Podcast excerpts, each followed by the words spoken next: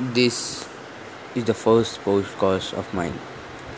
I am a physicist, or you can say a future physicist. I will be going to tell about you what is time travel. Not only time travel, I will tell you everything which I know or which I am about to know about physics. Physics is a vast thing. It cannot be covered in a very short time. I maybe have to create two hundred episodes or two thousand episodes. But I am sure I'll tell you. I will not reveal my name because it's just for you to gain knowledge.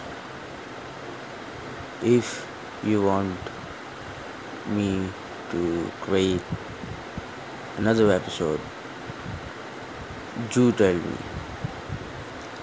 I'm not going to reveal my name again, but I will tell you who am I.